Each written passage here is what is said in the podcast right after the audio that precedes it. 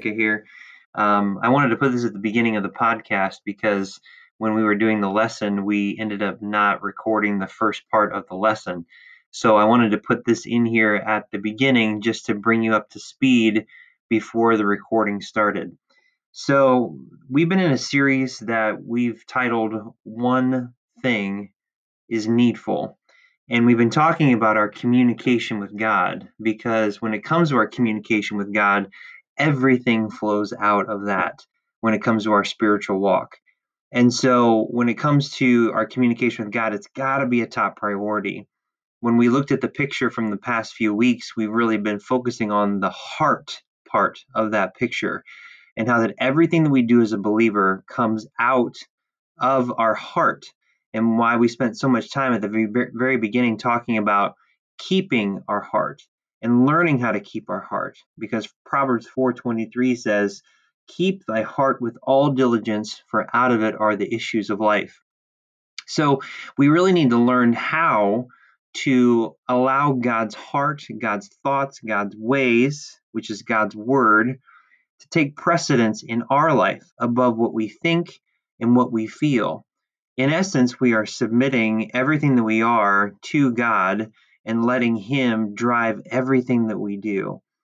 And then once we do that, then it becomes a whole lot easier for us to read God's word with a right heart attitude and to take the time that we need to pray to Him each day and throughout the day, as the Bible says that we should pray without ceasing. This led us into a little bit of time talking about reading God's word and making sure that it's a priority in our life. And really, the whole point that we drove home during that part of the lesson was talking about the way that you treat God's word is the same way that you treat God, because Jesus is called the Word of God. So that's important for us to consider in this topic. And then from there, we started talking about prayer and really learning how to pray. And just the fact that the disciples, when they heard Jesus pray in the garden, they really were in awe of his prayer because they had never heard anyone pray like him before.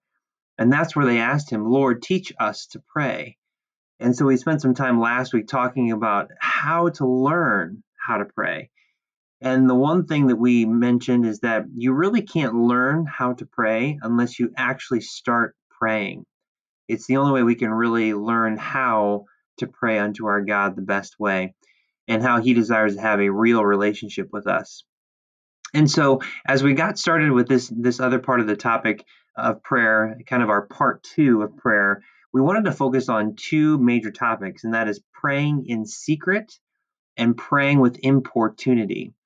And so we opened up the praying with secret section just talking about Matthew chapter 6, verses 5 through 8, which says, And when thou prayest, Thou shalt not be as the hypocrites are, for they love to pray standing in the synagogues and in the corners of the streets, that they may be seen of men. Verily I say unto you, they have their reward. But thou, when thou prayest, enter into thy closet, and when thou hast shut thy door, pray to thy Father which is in secret, and thy Father which seeth in secret shall reward thee openly. But when ye pray, use not vain repetitions as the heathen do, for they think that they shall be heard for their much speaking. Be not ye therefore like unto them, for your Father knoweth what things ye have need of before ye ask him. And so we really spent some time talking about how these hypocrites only pray to be seen of men. And Jesus says in verse 5 that they have their reward. But when we pray, there should be a special, intimate time between you and God alone where really only God knows some of these things that you pray about and that you talk about with Him. These are not things to be seen of other people. And that's also why the previous week when we talked about prayer, we really talked about the fact that your true spiritual walk is manifested by your private prayer life because no one else hears or sees your prayer, your intimate time with the Lord, except for you and God. So, prayer is really a true expression of our actual faith in God and belief in His Word. And so, before we got into some of the details about praying in secret, uh, I mentioned a few quotes from a book that I had read on prayer, and it was just really good to reflect over. So, I'm going to read those here. It was Jesus' habit to withdraw into a solitary place to pray. He needed the fenced spaces of silence. Why does God insist upon the inner chamber and the closed door? The first reason is that the first quality God requires in prayer is reality. Hypocrites never pray in secret. Prayers that are pretense require an audience. They are intended to be heard of men, and they have their reward in skill of phrasing, a show of earnestness, and a reputation for piety. These things do not count with God. They cannot live in His presence. Prayer is between the soul and God alone. In private prayer, the soul stands naked and alone in the presence of God. Thought is personal, prayer is original, motive is challenged. The secret place of prayer should be part of the daily life, a part of the daily dwelling place. Some, some place must be found that shall be a trysting place with God. A hungry heart will find a way. In the open air or in some secluded corner, some inner sanctuary will be found. If this advantage is impossible, the soul must make an open space into which it can withdraw, even in the presence of others, and be alone with God. The secret place is the place of intercession. That is the place where we can talk freely to God about other people. The family, the church, the business, the friendships, the state, the world are all subjects of earnest and believing private prayer. Keep a list of subjects for intercession and always have a list of people for whom you pray. It is not necessary to tell anyone else the things you tell God. The Father is in secret, He sees in secret, He hears in secret. Leave it to Him to make it known. And so, some of these things really brought out in our lesson the fact that we need to pray in the secret place as a priority. And that's our first point in the whole topic of praying in secret and we spent some time talking about in Mark 6:46 and in Luke 6:12 and in Luke 22 verse 40 how Jesus had a certain place that he always resorted to in prayer. The same place that he went oftentimes with his disciples, is the same place he went at the very end right before he was crucified where he went to a certain place and that's where he poured out his heart unto God. And how there should always be a place for us that we have where we can spend time, some good quality alone time with God and really make it a priority. You know, one of the things that that we need to consider, especially within our church, is that we are very Bible centric. And oftentimes people that are very Bible centric and they're very big on doctrine, they can tend to neglect the prayer life. And that's something that I've seen in my own life and I've seen in the lives of others and it's something that we cannot neglect because our communication with God is absolutely essential. And it's definitely been a weak spot in my own heart. And then that leads us to the passage where we're going to pick up with our recording here with Daniel chapter 6 and verse 10. We read that verse, and that's the verse where it talks about when Daniel knew that the writing was signed, the writing that was going to condemn him and really sentence him to death for praying unto God. He knew the writing was signed, and yet he still went into his his area to his certain place and he kneeled and prayed unto God as he did aforetime. It was such a priority for him and in his life that it was worth risking his life in order to cultivate and maintain a good relationship with God. And so that leads us into our recording for the rest of the lesson. And I just wanted to make sure that everybody was up to speed because that was a big chunk that got missed at the very beginning of the recording. So hopefully you're now up to speed, and I pray that the rest of this lesson would be a blessing unto you. He's in the lion's den. Uh, no, not the lion's den. This happened actually before the lion's den. All right, what do you got, Emily? Uh, was that when they made the like the laws that you can pray to anybody except for the king? Yes. So this is where they were trying to trap Daniel, and they knew that Daniel prayed three times a day, and then him getting caught, then this is what led him to go into the lion's then after this. And so this is where they knew that he was someone that had a real relationship with God, that Daniel prayed in secret.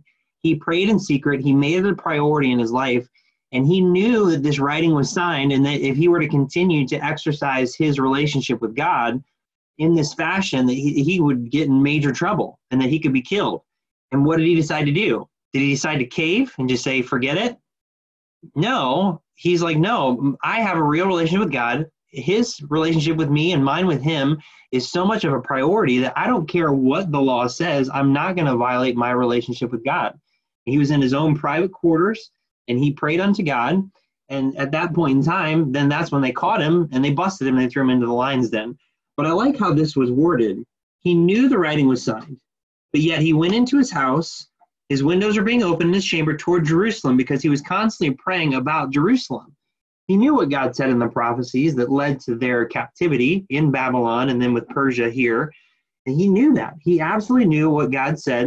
And he knew that there was going to be 70 years that were determined upon God's people about the whole the 70 week prophecy and he knew that there's going to be 70 years of captivity and so here you have him continuing to exercise his faith and praying unto god as he did aforetime.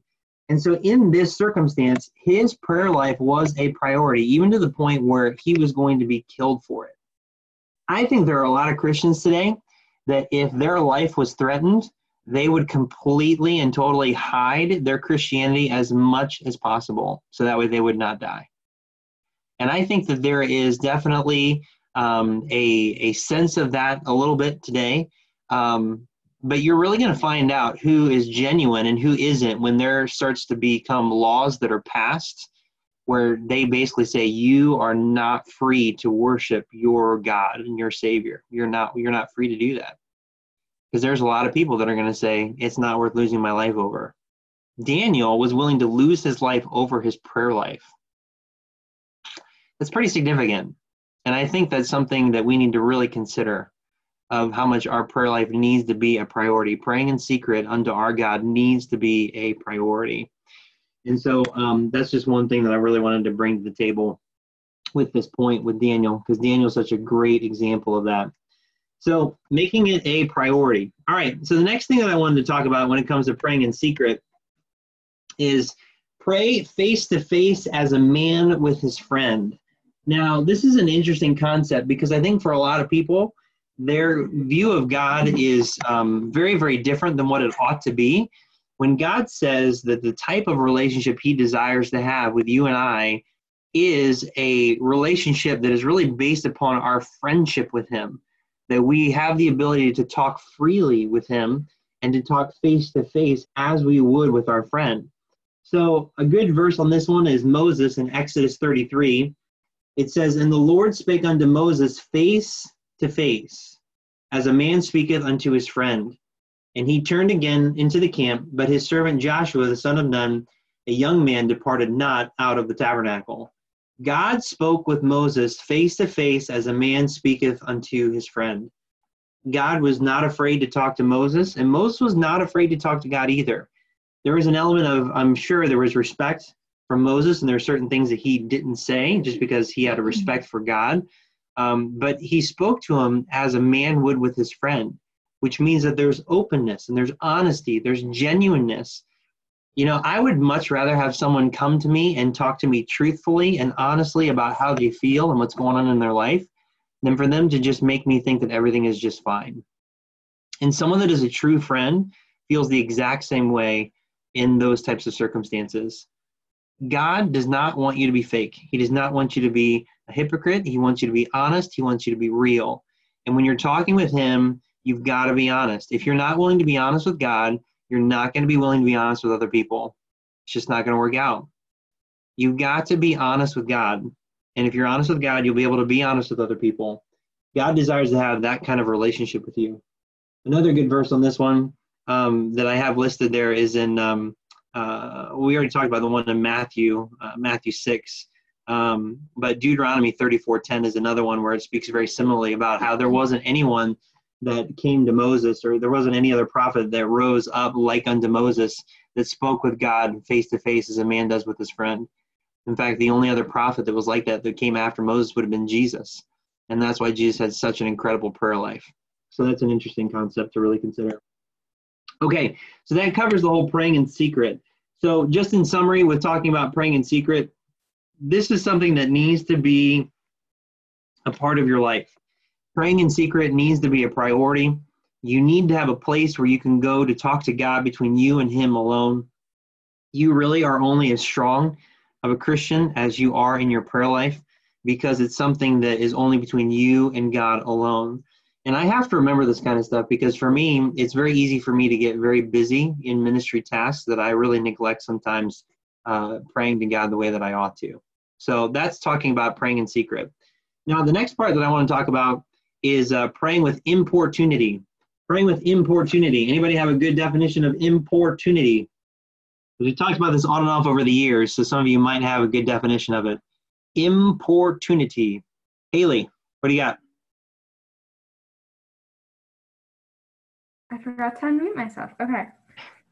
Um, kind of just like a continuous like effort to do it, even when it gets difficult. Uh, like you're persistently like pursuing it. Yes, I think the key word there is persistence. Persistence. Praying with importunity, that you continue and you do not stop. The greatest passage on this one's going to be Luke 18. So go to Luke 18. God gives a couple different passages that are great examples of this one, but Luke 18, we'll look at this one first, and then look at a couple excerpts, and then get into another passage of this one. All right, but Luke 18.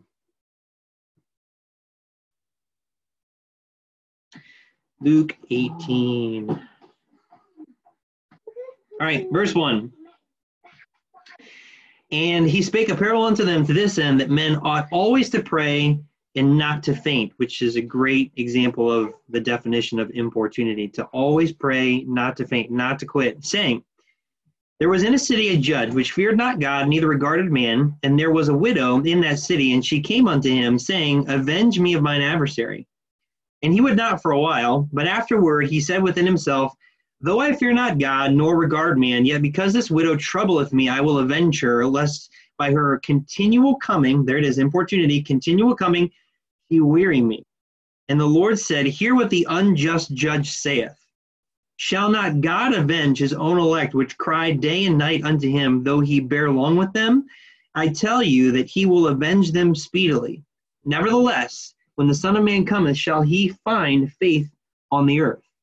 Okay, so there's a couple things that are very interesting. First of all, this judge that this woman is going to, Jesus right out of the gate says that he is an unjust judge. So he is not righteous, he is not godly, he is not doing anything that pleases God. He is an unjust judge. And this man was willing to go and do anything that this woman said because she kept coming to him over and over and over and over and over and over again, and she would not stop. And so he finally was just like, oh, you know what? All right, fine, fine. I'll just, whatever she wants, I'll just go and do. I just need to get her off my back. So that's the unjust judge. And so then God then provides a contrast, and he says, so hear what this unjust judge says, verse 7 and shall not God avenge his own elect, which cry day and night unto him, though he bear along with them? Of course. When we talk to God, we are never a bother to him, ever. Ever. We are never a bother to God.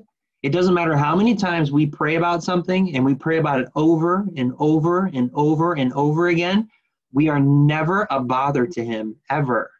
He wants to give us what we're asking. We're his kids. We belong to him. He doesn't, he's not like this unjust judge. It's like, oh, fine, whatever, I'll do what you ask. No, he loves us and he cares about us. And so when you bring things to him continually over and over and over again, he's never bothered by that. But then notice what else he says in verse 8 I tell you that he will avenge them speedily. Nevertheless, when the Son of Man cometh, shall he find faith on the earth? Okay, this question at the very end of verse 8, connected with this whole scenario, is very important. He's basically saying, when the Son of Man comes, and this is not the rapture, but it's also part of that too, because we're in the last days. So when Jesus Christ comes at his second coming, and even at the rapture, shall he find faith on the earth? True biblical faith is always connected to your secret prayer life. It is always connected to your ability to pray with importunity, to pray and to not stop. That really is a great measure of your faith. Because he says, Nevertheless, after all this, when the Son of Man cometh, shall he find faith on the earth? And of course, the answer assumed is no. He's not going to be able to find faith on the earth because people have quit. There's no more faith because there's no more praying unto him. because no one is really believing in him the way that they ought to.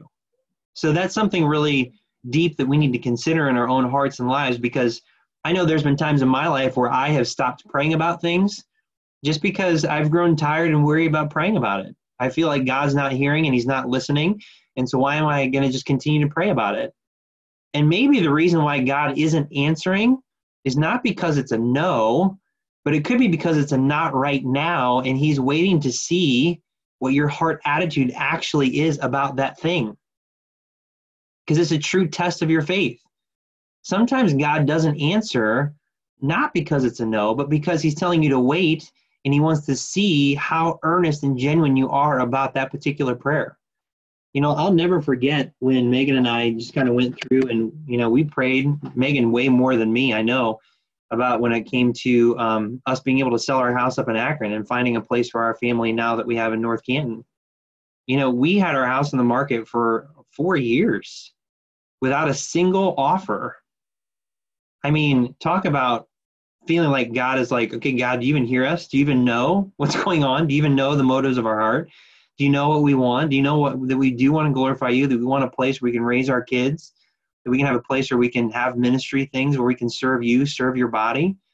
And for almost four years, we're sitting here and there's no clear direction. I mean, that was a huge, huge test of whether or not we continue to believe him and to trust him and to follow him, knowing that he knows what he's doing. That wasn't easy. And so there are times in our life where God will do that and allow those circumstances to unfold in your life just for you to be able to see what are the motives of your heart. And if you're actually genuine about your prayers towards Him and your relationship with Him. So that gives us our first point here that I want to talk about, and that is praying, praying with importunity. The point that I want to hit here is labor in your prayers.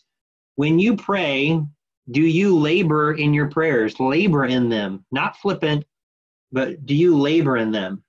And before we hit these verses, just a few things about importunity that I wanted to read off your guys' study sheet here, real quick. Is um, our Lord Himself prayed with intensity and importunity. He rose early to pray. He spent all nights in prayer. The epistle to the Hebrews in chapter 5 and verse 7 tells us that he offered up prayers and supplication with strong crying and tears. The awe of Gethsemane is full of mystery. He called upon God his Father, but in his praying, there was the sweat and agony of blood. He kneeled down and prayed, saying, Father, if thou be willing, if thou be willing, remove this cup from me. Nevertheless, not my will, but thine be done. And being in agony, he prayed the more earnestly, and his sweat became, as it were, great drops of blood falling down upon the ground. Matthew tells us that he prayed a third time using the same words. He wrought many mighty works in nature and in men, calming the tempest, casting out devils, and raising the dead. But in none of them is there any trace of strain or travail.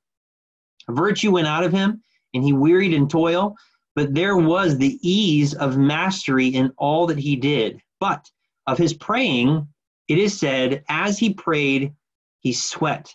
He prayed in an agony unto blood. If God be Father, why such agony in the praying of his son? You know, before even going to this next paragraph, that that absolutely boggles my mind. It blows my mind. It really captivates my attention when I think about, yeah, I mean, when it came to calming the storm, when it came to casting out devils, even ones that his disciples couldn't do, when it came to raising the dead, he didn't even break a sweat. Like it was nothing for Jesus. And yet, when he prayed in the garden, he prayed in agony. And if Jesus prayed that way, then there's no doubt that we need to learn how to pray very similarly. So, even the idea of wrestling is associated with prayer. It is not suggested that we wrestle with God, but there is a grip and grappling that calls for vigilance and concentration. It is quite clear that prayer is not the easy thing that seems to be implied in the simplicity of asking our Heavenly Father for what we want and getting it. There's travail in it, there is work in it, there is entreaty in it. There is importunity in it. Maybe Coleridge, and he's quoting something from what he mentioned earlier, was not far wrong when he spoke of a prayer of prayer as the highest energy of which the human heart is capable and the greatest achievement of the Christian's warfare on earth. Intensity is a law in prayer. God is found of those who seek him with all their heart. Wrestling prayer prevails. The fervent, effectual prayer of the righteous is, a, is, is of great force. God hates strange fire. We must never try to work up an emotion of intensity. Avoid all that is mechanical and perfunctory. Shun the casual and flippant. Suspect all easy and cheap methods like that of the bank and, and the store. Leave all directors and prompters to the place of the corporate and liturgical prayer. When alone with God, be alone with Him. Begin in silence, speak with simplicity, listen in meekness. Never leave without a conscious season of real communion. We have not to persuade God, but He has to discipline and prepare us. So these are just great concepts to follow, great things to think about. Of when we pray, do we actually mean what we say? Are we praying with intensity because we actually believe God is able to answer this uh, according to His will and for His honor and glory? So, so this whole concept of laboring in your prayers, there's three verses that I want to hit, and so I want to split this up. Um, so I get two volunteers. One person take Colossians 4:12. Who will take Colossians 4:12? Bobby. And then uh, James 5:16 through 18. Who would like to take that one? Uh, let me see if I can pull everybody's up. You gotta do it this way. Okay, Tyler. All right, so Tyler, go ahead and take James 5, 16 through 18, and then everybody else go to Luke 11. So you should be in Luke 18, just back up a little bit to Luke 11. All right, Bobby, whenever you're ready, Colossians 4. Epaphras, who is one of you, a servant of Christ, saluteth you, always laboring fervently for you in prayers, that ye may stand perfect and complete in all the will of God. Okay, awesome. I love that verse. So, Epaphras. Now, those of you that have been part of our daily reading, we just hit Colossians. Who's Epaphras? You remember? Someone from our daily reading. What was that one? Who is Epaphras? Samuel. Uh, he was the pastor at the Church of Colossae, right? Yes. Okay. Yeah. Yep, he was likely the pastor of the Church of Colossae. So the, the interesting thing about the book of, of Colossians is that Paul never met the people of Colossae. And it's quite likely that the church in Colossae actually started from a church plant out of Ephesus. And so Epaphras was likely the pastor of that church. And he came to Paul, talking to Paul about all the stuff that was going on in Colossae. And then that's where the epistle to the Colossians actually came about. So it says, according to that verse that Bobby just read, that he labored fervently in prayers for them. And that is something that uh, the heart of a pastor should always be doing is having a heart for his people and laboring fervently in prayers. All right, James 5, 16 through 18. Tyler. Confess your faults to one another and pray for one another that ye may be healed. The effectual, fervent prayer of a righteous man availeth much. Elias was a man subject to like passions, passions as we are. And he prayed earnestly that it might not rain. And it rained not on the earth by the space of three years and six months. And he prayed again, and the heaven give, gave rain, and the earth brought forth her fruit. Okay, awesome. So that's a great example of, of uh, Elijah and how he prayed fervently, and God heard his prayer and answered it. But it says in that verse before that the effectual, fervent prayer of a righteous man availeth much. There are times where you may feel like you praying does not accomplish anything. That is simply not true. That is not true at all. God is always accomplishing something through your prayers. God is moved by your prayers. And there are things that He does in you and around you because of the way that you pray toward Him. And so we need to believe that and we need to pray fervently because it actually will do something. And then Luke 11, um, I love this one with importunity because it's another interesting uh, pattern that he gives, another good example of uh, verses 5 through 13 of what really the importunity actually means and how God feels about it. So, verse, uh, verse 5, okay. Luke 11, it says, And he said unto them, Which of you shall have a friend, and shall go unto him at midnight, and say unto him, Friend, lend me three loaves. For a friend of mine is uh, in his journey is come to me, and I have nothing to set before him. And he from within shall answer and say, Trouble me not. The door is now shut, and my children are with me in bed. I cannot rise and give thee. I say unto you, though he will not rise and give him, Because he is his friend, yet because of his importunity, he will rise and give him as many as he needeth.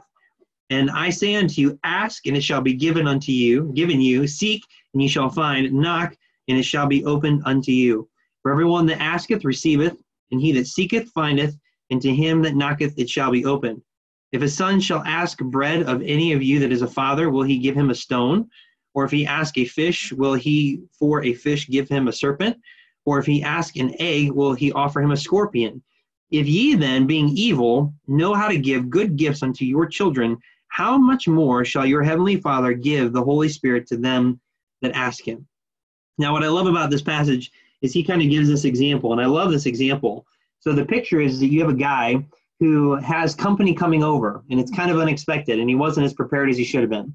So um, let's just say, for the sake of an example, I don't know, let's pick two of you. So let's go, I don't know, let's do Gavin, because you're right in the middle of the screen, 1970s. So Gavin, let's say you're the guy who is uh, coming, so someone's coming over to your house. So who's coming over to your house, Gavin? Pick somebody. Gibson. All right, so Gibson, rag hair Gibson is coming over to your house, and you weren't prepared. Oh, he's wearing a hat now. Okay. All right, so so Gibson's coming over to your house, and you have nothing prepared for him. You have no food, nothing's prepared, and so now you're going to go to a really good friend, and you're going to ask him for food. So who's your really good friend that you're going to go to to ask for food? Tyler. Tyler. Okay, so imagine this. So you got, so you guys are all grown up. Tyler now has his own family, his own kids and stuff. And uh, Brandon, you live in what state? Brandon, pick a state. Um, Rhode Island. North Rhode Carolina. Island. North, North Carolina. All right, Gavin, you're in Rhode Island. Okay. Yeah. All right. Okay. All right. So, uh, Brandon, you're in, in North Carolina, and you all of a sudden stop in, and uh, you're staying over at uh, Gavin's house, and he was like, "Oh, shoot, I forgot he's coming. I don't got food. I need to figure something else because I'm going to be a terrible host." Which I mean, it's already evident that you are a terrible host because you didn't remember that your friend's coming. Anyway, so what you end up doing is that you travel over to Tyler's house, which Tyler has to live in Rhode Island too. Otherwise, this doesn't make any sense. So there you go. So Tyler, you show up on Tyler's door. It's now midnight, and you're knocking on his door. You're like, Tyler is like, ah, he gets out of bed. His kids are sleeping, wife's sleeping. Someone's knocking on the door. Just he's like, what is this? This is so weird. Someone's knocking. I don't really get it. And so he goes down, and he's already in his heart. He's like, who could be knocking at the door at this hour? This is absolutely ridiculous. My kids are in bed. My wife's in bed. I'm just telling you, this is this. There's got to be a good explanation. So he looks through the window of the door, and there he sees Gavin. And as soon as he sees Gavin, he's like, "Oh, Gavin. All right. So there's got to be something going on. I hope he's okay." And so he opens up the door, and he's like, "Hey, man, what's up?" You're like, "Dude, I don't got any bread." he's like, Oh God. why are you bothering me about bread? But I don't have any bread. Gibson just popped over. I forgot he was coming. I'm a terrible friend. I am absolutely terrible friend, like the worst ever. But I need bread. And while you're at it, you got any eggs? I got to make him breakfast in the morning. He eats like a dozen eggs in one sitting. So Tyler's like, dude, of course, I got you. I got it. So he goes and he gets the stuff. He's no longer bothered. Now, the reason why he's no longer bothered is because he sees Gavin. He sees that Gavin is in need and Gavin is in great agony because he doesn't want to upset Brandon because when Brandon is upset, man, it gets like total drama city. So, so it completely changes the dynamic of the circumstance. And see, this is how God is with us. You know, I, I mentioned before that when praying in secret, like, and especially this widow that goes and he talks to the unjust judge, that we're never a bother to God. Like, you need to picture it this way God desires to hear you, He desires to help you. And when you come to Him with a heart of importunity that is just consistent and that you don't stop and you have a great passion and a great need and you go to God, man, it is in God's heart to give you that, to answer that, to take care of you. That's how much He loves and He cares about us. But how many of us never go to God? We never go to Him and we never talk to Him about what's going on in our heart and in our mind. A lot of times this happens that we're so worried and consumed about these things that are going on in our life that we never go to God when we ought to go to God with the stuff that's on our heart and in our minds. We need to do that. God earnestly desires to hear from you. He's waiting for you. He wants to answer you. You've got to go to him. And he wants you to come with him with openness, with honesty, and with passion, with fervency. And he doesn't want you to stop. And by the way, it's the greatest way you can show that you have faith in God was when you do this kind of stuff. Because people that don't have faith in God, they don't do this kind of stuff. They never talk to him. They never bother God. And that bothers God. They're never at his doorstep. They're never at his door. They never knock. And that's why he says, Ask, and it shall be given. Seek, and you shall find. Knock, and it shall be opened unto you. I love that acronym. ASK, ask, seek, knock. And people that are really wanting to get an answer from God, they don't stop. They don't stop. So I really love that passage. So uh, the other thing I wanted to bring up too is pray according to the will of God. So pray uh, with that importunity. Um, and then another aspect of that that I wanted to hit was pray according to the will of God. Now, praying according to the will of God can be very easily summarized in two verses. First John chapter 5, verses 14 and 15. And this is the confidence that we have in him that if we ask anything according to his will, he heareth us. Notice what it says if you ask anything according to his will, he heareth us. And if we know that he hear us, whatsoever we ask, we know that we have the petitions that we have desired of him, so that God will answer those requests that you ask, but it is according to his will. And then in John chapter 15, verse 7, it gives us the key as to praying according to his will. If ye abide in me, and my words abide in you, ye shall ask what ye will, and it shall be done unto you.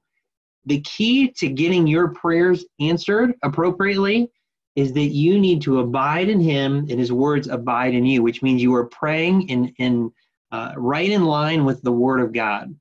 Whatever God desires, you are praying that because you are close to him. He is close to you. You're abiding in him. His words are abiding in you.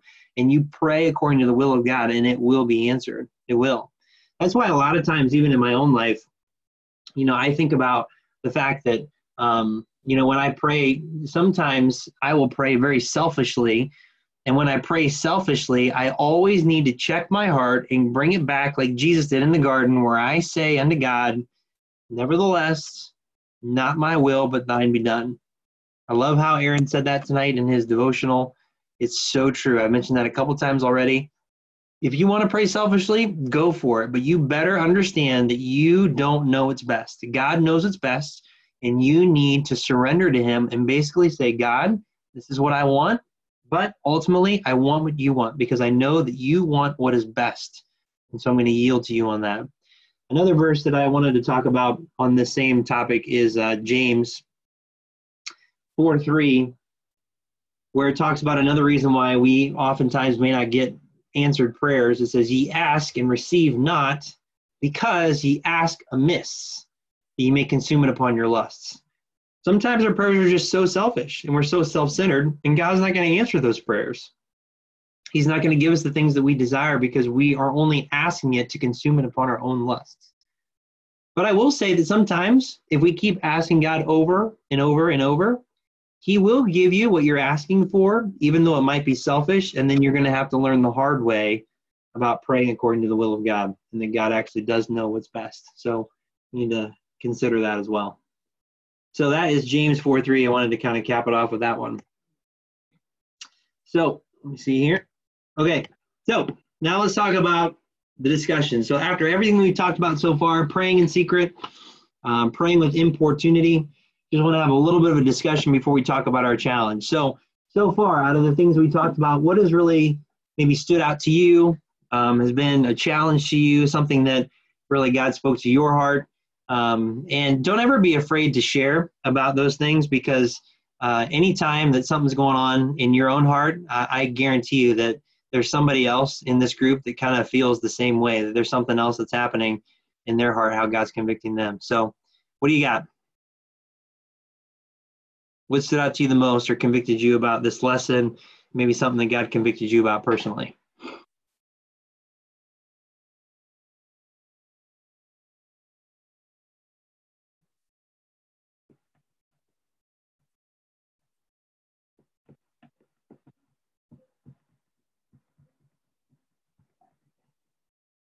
Sam, kick it off.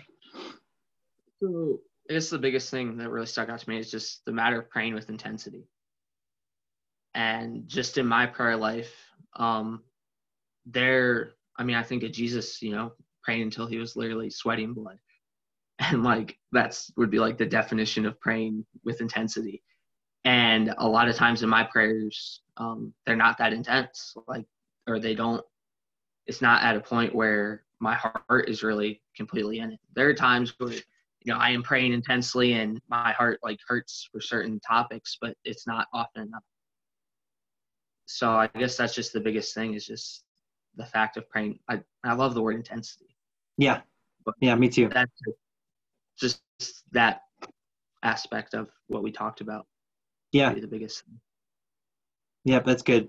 And you know, the other part that comes with intensity is that you can't you can't i mean i'm not going to say you can't pray for five minutes and be intense. I mean you can. But if you're going to pray with intensity man it's going to it's going to be meaningful. It's going to it's going to take a little bit of time. And i think that's another reason why people don't do it. Um, because they don't have time to be intense with god. They got too much to accomplish. So um, yeah that's good. Awesome. All right emily boffin what do you got? Um, this might sound kind of weird, um, considering what we were talking about tonight, but just over the past couple weeks, I've been really just convicted and um, like I'm always afraid to pray in front of people, which I know we're kind of talking about the opposite tonight, but like because over the past like this past school year, I haven't been doing, you know, absolutely outstanding and you know my relationship with god i kind of fell away and got lazy. And so i feel like my prayer life really was the thing that suffered from uh, the most out of that. And then i just feel like uh, this sounds bad but like i just feel like my prayers are not good enough. But then you know i'm praying to god i should want to do that. Um so then like over the past week for like on the zoom calls and stuff like that i've been kind of like making myself like pray. And but then i get like super self-conscious and always like thinking about what everybody's thinking about what i'm saying but that shouldn't be the case i should just be talking and kind of what sam was saying like with intensity like he's my father he's my daddy he's my best friend and like i want to share things with him and i want to be asking him for things and really be like sincere and stuff like that and not just worrying about what other people are saying with me and then also like in private and um just again like kind of what sam was saying like having that intensity but yeah Yeah. Yep. That's good. That's good. It's true. And that's where, you know, I think sometimes when we pray corporately, we have to pray corporately in order for us to really get some of those things completely like out of our minds because we have to remember who are we talking to? Why are we doing this?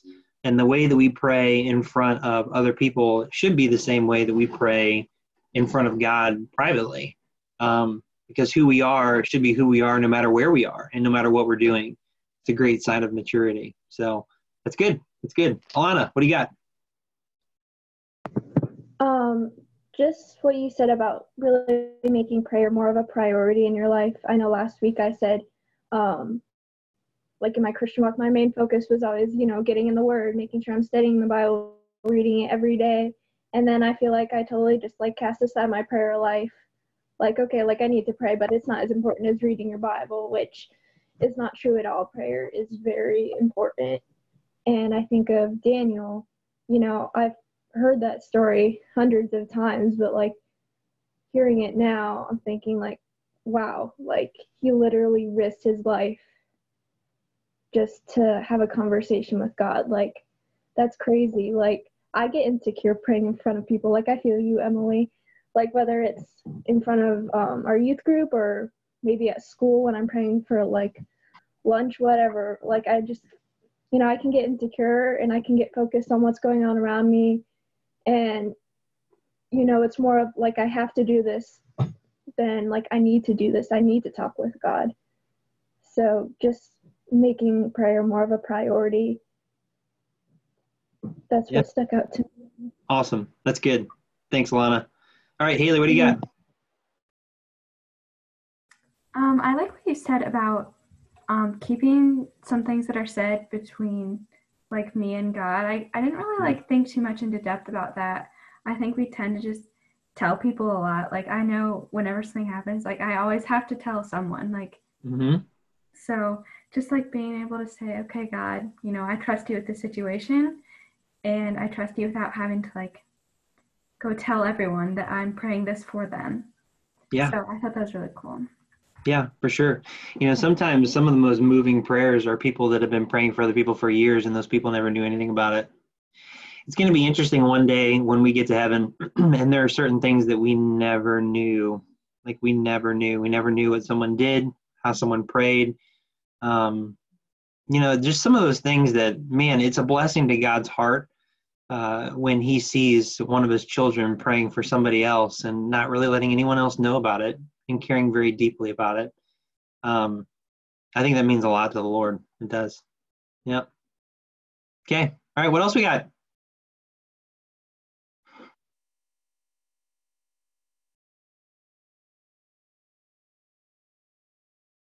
Anybody else? Let's get two more people. Emily Owens. Okay, so I think the biggest thing for me was um the reference in Luke you gave us. It was um Luke eleven nine, Mhm. and just like I'm a super stubborn person, I'll fight God tooth and nail like in my prayers. Like I'll just keep praying for something over and over again, and I'm asking to miss. But the Bible's very clear that if you do abide in Him, things will be given unto you.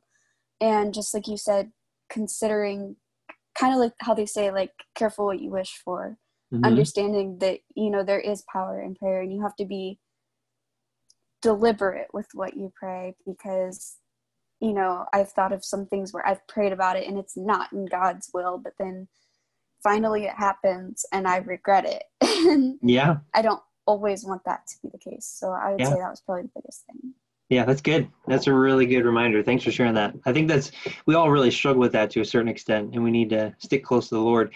And that's why I love verses like in Hebrews. Um, I want to say it's uh, it's either thirteen, it's around there. But anyway, it talks about how our God is a consuming fire, and I love that concept because you know when you get close to fire, I mean it burns, and it burns whatever. It has no respect of anything, it's just going to burn. And so when you take, you know, like a paper plate and you put it into the fire, it becomes a part of the fire. It's fuel for the fire. It completely changes its composition into itself. And that's how God is. When you get close to God, He is such a consuming fire that He literally changes you. He changes you more into Himself. And um, and that's such a, a great uh, thing to consider. Yeah, it's Hebrews 12, 29 for our God is, is a consuming fire. Um, and that's kind of how it is. The more time you spend with God, the more you become like Him. Um, and that's also part of our problem. You know, we're end up staying the same way that we are because we're not spending enough time with Him. We're not allowing ourselves to be conformed into His image because we're spending too much time with time with ourselves or with other people rather than Him. So that's good. All right, what else we got? Ethan Frost. feel like doing a chant there. Um, Ethan Frost. um, um, so um, um, something that um I feel that I like sometimes struggle um with um in my prayer life is um I guess um being like too self centered um I guess I'm like sometimes my feel I'm like I'm, I'm just praying just so um, I can um, like I'm ask God for some or like some for something and stuff and like sometimes I might just forget about the um relationship and ask like sometimes I forget about um, like the relationship and aspect and stuff I'm, like I don't thank him enough for everything. Um he's um already given um me um like um all of the blessings that he's given me um in um my um life and stuff. Um, man i'm also i've been trying to do this um recently but um like am i am used to like not be good um with praying for um for like um other people too. So that's just so yeah, that's just something that I might also have to Yeah. um work on. I think. Yeah, that's good. That's good. That's why you know it's it's sometimes hard to do, but once you start getting into the habit, it's a lot easier. I have a list of of everybody in the youth ministry, and I'm not as consistent as I, as I need to be, but I will go down through my list. I have in my journal that I write in daily. I've handwritten all of your names in the beginning of my journal, and um, and sometimes I'll just open up my journal and I'll start kind of working my way down through all the names and if there's any of you that really pop out to me at that point in time for whatever reason, you know, just making it a habit to be praying more for you, not just in general, like God, I pray for the youth ministry, but praying more specifically as I'm looking at all of your guys' names and stuff. Um, and that's something very important to do. I try to talk with God first and then talk about the people of God after. And so that's something that, um, that I really encourage you guys to do. Uh, and in GroupMe, I put a, the student contact um, list in there a couple times and I can do it again. Actually, I might as well just drop it. I may not have the most accurate information, but it has everybody's names. So I'll put it in the group chat again. Let's see if it did it. I don't think it did. Come on. Maybe it did. Anyway, not working.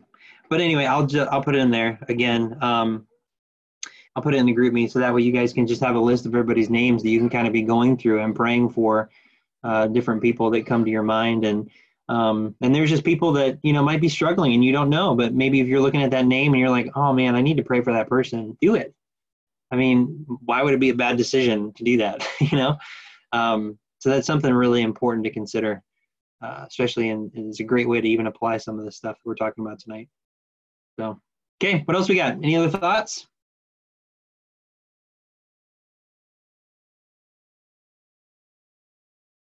Sam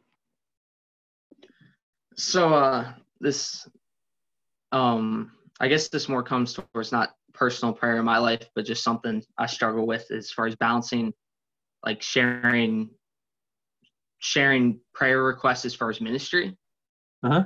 And something I kind of talked to you about the other day, but Yeah. I struggle as far as like witnessing opportunities or other ministry opportunities, always sharing them with others because I have Mhm.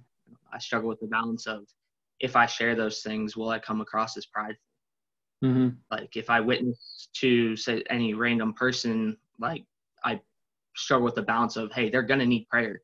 Like we Mhm. should be praying for them to get saved, or as far as like the like the Bible study I got to lead at school, I struggled sharing, just being open with that as far as prayer yeah and just really balancing the import the importance of it because people need prayer and when you witness to people or you get the opportunity to share the bible or the gospel with others you know they need prayer and i guess that's more of just a personal internal struggle that i have as Yeah. far as balancing pride yeah but i guess Yep. that's another thing just being open as far as ministry Yeah. so Yeah, and we need to do that because you know even as you share different things, it's going to convict other people to um, to do the same thing. You know, I think there's two ways we go about it because you know like even the the incredibly awesome, I love so much awkward moments that I ask for people to pray or prayer requests or whatever. You know, and I know that there's weird social dynamics to it, and I really don't care about it. Um, but the one thing that's interesting about it is that if it's it's a lot easier just to say nothing, and if everyone says nothing then it's just easier just to do that. But you know, once you get someone to say something, then it kind of gives somebody else courage to say something else, and somebody else courage to say something else. And and the things that we do, I just want you to know the things that we do when we ask for prayer requests, or if I ask someone to pray, or if I ask someone to read, um, you know, I don't I don't do that in such a way so that way it's an opportunity for you to appear more spiritual. I don't do that. It's good for us to want to do that, even if you don't want to do it. Um, I don't think of it that way at all um, you know i don't think the people that participate all the time i don't think that they're necessarily walking with god better than anybody else i don't think that way um, i know more about their spiritual walk just because they're participating more. Um, you know but that doesn't mean that somehow oh well they, they must be doing really well because they're participating a lot. I, I, never think that at all. I don't. Um, there's different personality types and i know there's some people where it's a lot easier for them to do that than others. But i will say that there are certain people that may not speak very much, but when they do, it's very important. And so, if God has laid something on your heart to speak or to share or to pray, don't hesitate. And because we're not in this for show. And um, I just want to make sure that you guys understand that, which I think you do, but it's good to say it. So, okay. All right. Any other thoughts before we cut out? All right. Okay. So here's the challenge for this week. And this one's going to be a little bit more of a challenge. The last week's challenge was to pray for five minutes a day. Try to find some alone time to pray for five minutes a day. If that was not successful, then go back to that and start that again. Um, but I will say this week, between now and next Wednesday, try to pray for 15 minutes a day. So this is going to be a little bit more of a challenge. And uh, what I have found, a couple things just to keep in mind that, that have helped me is setting a timer. If I go to a place, I'll set a timer for 15 minutes and just pray. Don't let anything interrupt you unless it's something that's you know important, obviously. But just set some certain time aside, set a timer, and just pray. If you're struggling with what to pray for, I sent the contact list out in the group chat just now. Um, so grab that. Make sure you download it to your device so that way you have that. You can be praying for people. There's always something to be praying for. Uh, stuff in your own life, stuff in your family's life, stuff in everybody else's life. There's always something we can be praying for. Um, another thing to just help you, if you want to do this, this helps me too, is that I set uh, reminders to pray for people um, on certain days, or even uh, if I want to pray for someone daily, I'll put them on a reoccurring reminder on my phone. So they pop up every day. So that way I have a reminder to pray for them. And I try to, as much as possible, when I see it, to pray for that on the spot. Um, so those are a couple things that I've tried to utilize in order to get me uh, to remember to do some of those things. So anything like that you, that you can come up with, you know, try to figure out your own way of really making this work, but try to sit down and try to take 15 minutes a day straight to just pray and talk with God. Um, it's a good challenge, and you'll find that 15 minutes, once you really get into it, is really not enough time. So that'll be our challenge to carve out that much time. We should be able to carve out 15 minutes a day to really devote to something like this. So uh, we'll just make it a priority. All right. Okay. Well, that's all I got. All right. So once again, another awkward moment. Who'd like to pray to close this out?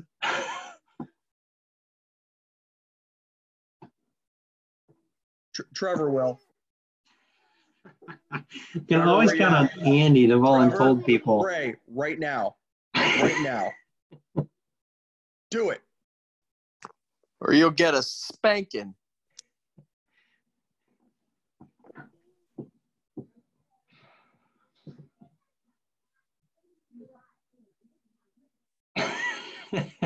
Are you pretending not how to work your phone? You know how to work that phone. Pray now. Did I get it? Am I good? Yeah, you're good now. All right. So can I start or? Uh, only if you're ready to pray. I mean, don't start if you're not ready. I mean, I think I'm ready. Okay. Do, do I need to pray for you so you can be ready to be praying for everybody else? Maybe. Do, you might. do you yeah. need your Do you need your phone for the words? Andy, we're not reverting back to the Catholic Church. Yeah, hang on. Okay, Trevor, go for it. Uh, dear Lord, uh, I just thank you for this day we can just uh, all have on Zoom. I just thank you for all the technology we have so we can just all meet up like this. Uh, it's a really good opportunity even for us just to talk to each other and figure out what's going on in our lives. Uh, I just pray that we keep going, everything, everybody keeps going strong, and um, in Jesus' name I pray, amen. Amen. All right. So tomorrow, daily reading, we're doing uh, First Corinthians. We're in chapter four tomorrow. So if you can meet up with us, I'll put it out in GroupMe. But it's from two to three tomorrow. Uh, chapter four in First Corinthians, and we're working our way through that book chapter by chapter, Monday through Friday. So hopefully you can join us. All right. Let me know if you need anything. And guys, seriously, if there's anything that happens during the week where um, you know that you need prayer, you need to talk to somebody, don't hesitate. Reach out to one of us leaders, and we will uh, gladly do whatever we can for you. So, and hopefully we can figure out a time that we can meet up soon within the next two to three weeks um, at, at church. So we'll see what And happens. You don't need your mask anymore. I don't care what they're telling you. You don't need it. I've never needed it. And underwear does not stop a fart. A mask is not going to stop you from getting sick. I'm just saying. All right. We know that Gavin there likes to wear a thong for men, so it's definitely not going to stop a fart. So no more masks. Okay. As of Friday, or I think Friday, I have to wear a mask at work. Yeah, there you go. Yeah. There you So, go. you tell Andy, and does that mean I can't kiss you? Oh, you can kiss me. Andy, so if I don't wear a mask and I get fired, then I'm gonna blame it on you. yeah. What honestly. is happening? I can't even tell you how incredibly. Okay. Good night, guys. Bye, Steven. Thank you. All right. I'm glad we can end on such great carnal wisdom. Thanks for blowing everything that we just did. All right. So no podcast. No. Okay. Bye, guys. oh no, this is going up on the podcast, whether anyone likes it or not. All right. See you guys. Okay. Bye.